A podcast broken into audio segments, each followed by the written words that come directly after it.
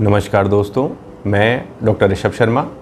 आज की वीडियो में हम बात करेंगे डायबिटिक फ़ूड प्रॉब्लम्स के बारे में और how to take daily care of these food problems तो डायबिटिक पेशेंट्स में जो ये फ़ूड प्रॉब्लम्स है, ये मल्टीपल कारण की वजह से होती है और इसमें इंपॉर्टेंट है first diabetic neuropathy diabetic neuropathy की वजह से जो पेशेंट हैं, उसमें पेन टच ऐसे अदर सेंसेशंस ये पेशेंट फील नहीं कर पाता। और जिसकी वजह से अगर पेशेंट के पाँव में घाव हो जाते हैं, उस, उसका पेशेंट को पता नहीं चल पाता और वो इसका टाइम पर ट्रीटमेंट नहीं लेता। और जिसकी वजह से ये घाव बढ़ जाते हैं और प्रॉब्लम सीवियर हो जाती है। सेकेंड डायबिटीज़ की वजह से जो पाँव के अंदर ब्लड सप्लाई है, वो भी कम हो जाता है और जिसकी वजह से जो घाव या इंजरीज़ हैं पाँव के अंदर they take time to heal और थर्ड रीज़न है डायबिटीज़ की वजह से, जो इन्फेक्शंस है, ये भी पेशेंट में बढ़ जाते हैं और ये इन्फेक्शन पाँव में भी हो जाते हैं और इसकी वजह से भी पेशेंट को प्रॉब्लम्स आती है। तो नेक्स्ट हम बात करते हैं कुछ early warning signs and symptoms of diabetic food problems के बारे में। तो डायबिटिक पेशेंट्स में जो पाँव है, उसके अंदर सेंसेशंस आने कम हो जाते हैं या बंद हो जाते हैं।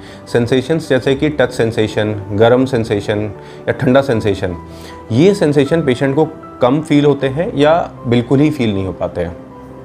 उसके अलावा पेशेंट कुछ एबनॉर्मल सेंसेशंस फील करता है। जैसे बर्निंग सेंसेशन पेशेंट फील करेगा पेन के सेंसेशंस आते हैं पाँव में, या फिर टिंगलिंग सेंसेशन फील होते हैं पेशेंट को नमनेस फील होती है। उसके अलावा जो पाँव है, उसका कलर चेंज हो जाता है, या उसका टेम्परेचर चेंज हो जाता है। इसके अलावा पेशेंट के पाँव में कुछ रेड स्पॉट्स आ जाते हैं, छाले होने चालू जाते हैं, फफोले हो जाते हैं, या फिर कई बार पेशेंट के अंदर जो कॉर्न होता है, यानी कि गोखरू, वो बन जाते हैं और वो इन्फेक्ट होने लग जाते हैं। इसके अलावा पेशेंट के पाँव के जो घाव होते हैं, वो भी लेट भरते हैं और इसके अलावा जो पेशेंट की जो टोनेल्स हैं, वो उनमें फंगल इन्फेक्शन हो जाता है या फिर उनकी थिकनिंग चालू हो जाती है येलोइंग चालू हो जाती है या फिर इन ग्रोइंग ऑफ़ टोनेल्स हो जाता है। तो ये थे ये थे कुछ early warning signs and symptoms जिनका डायबिटिक पेशेंट्स को बिल्कुल अच्छे से ध्यान रखना है और इन पर नज़र रखनी है। नेक्स्ट हम बात करते हैं डेली फुट केयर के बारे में।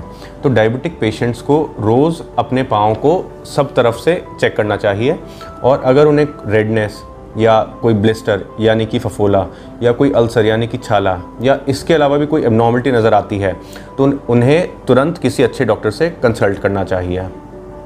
उसके अलावा डायबिटिक पेशेंट्स को रोज़ अपने पाँव को गुनगुने पानी से साफ़ करना चाहिए। और ध्यान रखने वाली बात यह है कि उन्हें पाँव, अपने पाँव को पानी के अंदर सोख करके नहीं रखना है और इसके अलावा पानी गर्म नहीं होना चाहिए, गुनगुना होना चाहिए। और उसके अलावा जब पाँव धो लें तो उन्हें किसी साफ़ सुथरे टावल से अपने पाँव को अच्छे से सुखा लेना है। और ध्यान ये रखना है कि जो टोस के बीच की जगह है इनमें पाउडर डाल लें, क्योंकि ये जगह, जो टोस के बीच की जगह है, ये अक्सर गीली रह जाती है और इसमें फिर इन्फेक्शन या चोट लगने का खतरा ज़्यादा रहता है। तो इसमें आप पाउडर डाल लें। फिर तीसरा, आप हमेशा शूज़ एंड सॉक्स पहन के रखें। और शूज़ एंड सॉक्स हमेशा पहनने से पहले आप उसमें चेक कर लें कि उसके अंदर कोई कोई चीज़ पड़ी हुई नहीं रह गई है या फिर उसमें कोई कंकड़ तो नहीं है। उसके अलावा जो अंदर की सरफेस है शूज़ की, वो स्मूथ होनी चाहिए। और शूज़ आपके कंफर्टेबल होना होना चाहिए। कंफर्टेबली फिट हो जाना चाहिए आपके पाँव में और जूते का हमेशा ध्यान रखें वो अंदर से फटा हुआ नहीं होना चाहिए। तो इसका आपको ध्यान रखना है। उसके अलावा कभी भी प्लास्टिक के जूते ना पहने, उसे अवॉइड करें और उसके अलावा पॉइंटेड शूज़ या फिर हाई हील के जो शूज़ होते हैं, उन्हें आप अवॉइड करें। फ्लिप फ्लॉप्स और जो सैंडल्स हैं, इन्हें भी आपको अवॉइड करना चाहिए। नेक्स्ट हम बात करते हैं टोनेल यानी कि पाँव के नाखूनों की केयर आपको कैसे करनी है। पाँव के नाखून आप हमेशा पाँव धोने और सुखाने के बाद ही काटें। इसके अलावा नाखूनों को हमेशा स्ट्रेट काटें कर्व नहीं काटें। उसके अलावा जो कॉर्नर्स हैं, उसे आप नहीं काटें और ज़्यादा छोटे नाखून भी नहीं काटें। इससे क्या है कि आपकी जो नाखूनों की जो इंजरीज की रिस्क है, वो कम रहेगी।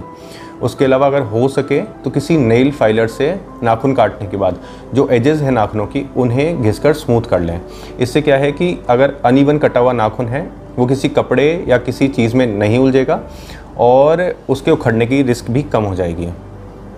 उसके अलावा कई केसेस में आपको नाखून कटवाने के लिए अपने डॉक्टर्स की भी हेल्प लेनी चाहिए।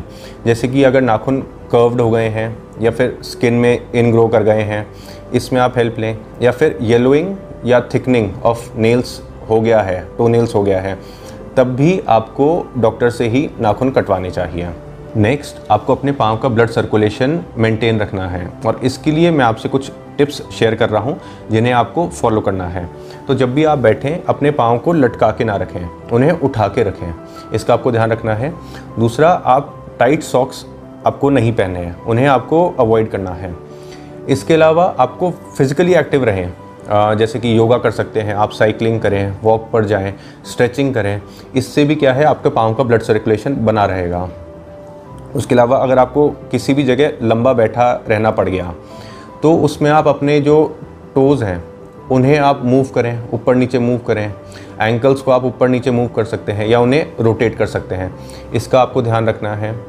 और लास्ट में सबसे इंपॉर्टेंट चीज़ यू शुड क्विट स्मोकिंग अगर आप स्मोकिंग करते हैं तो आपको उसे छोड़ना बहुत ही ज़रूरी है, क्योंकि स्मोकिंग से आपके पाँव का ब्लड सर्कुलेशन कम हो जाएगा। ये बहुत बड़ा एक रिस्क फैक्टर है स्मोकिंग ब्लड सर्कुलेशन पाँव में कम करने का। तो इसको आपको ध्यान रखना है।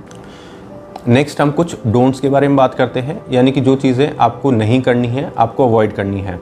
तो सबसे पहले आप क्रॉस लेग यानी कि आलती पालती मारकर बैठने को अवॉइड करें, क्योंकि इससे पाँव का जो ब्लड सर्कुलेशन है, वो कम हो जाता है। उसके अलावा किसी भी जगह पर आप लंबे टाइम तक बैठे ना रहें, ना ही एक जगह पर लंबे टाइम तक खड़े रहें। इसे आप अवॉइड करें। उसके अलावा पाँव में कभी भी हॉट वाटर बॉटल्स या हीटिंग पैड्स इसका आपको यूज़ नहीं करना है। इससे आप, इसे आप अवॉइड करें। नेक्स्ट आप अपने पाँव को ठंडी चीज़ों से या गर्मी से इससे बचा कर रखें और ध्यान रखें कि नंगे पाँव आप किसी भी गर्म सतह पे उस पर आप चलने को अवॉइड करें।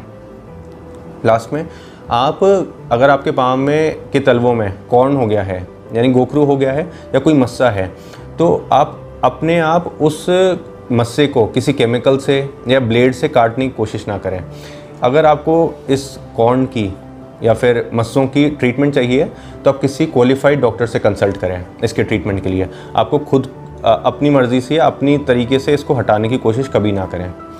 तो ये थे कुछ डोंट्स जिन्हें आपको अवॉइड करना है। तो अब लास्ट सेक्शन में हम डिस्कस करेंगे कब डायबिटिक फ़ूड प्रॉब्लम्स के लिए पेशेंट को डॉक्टर से कंसल्ट करना चाहिए। तो डॉक्टर से अर्जेंट कंसल्टेशन के जो इंडिकेशंस हैं, उनमें सबसे पहला है, अगर पेशेंट के पाँव में कट लग गया है, छाला हो गया है या फफोला हो गया है, इसके लिए डॉक्टर से अर्जेंट कंसल्टेशन करना चाहिए।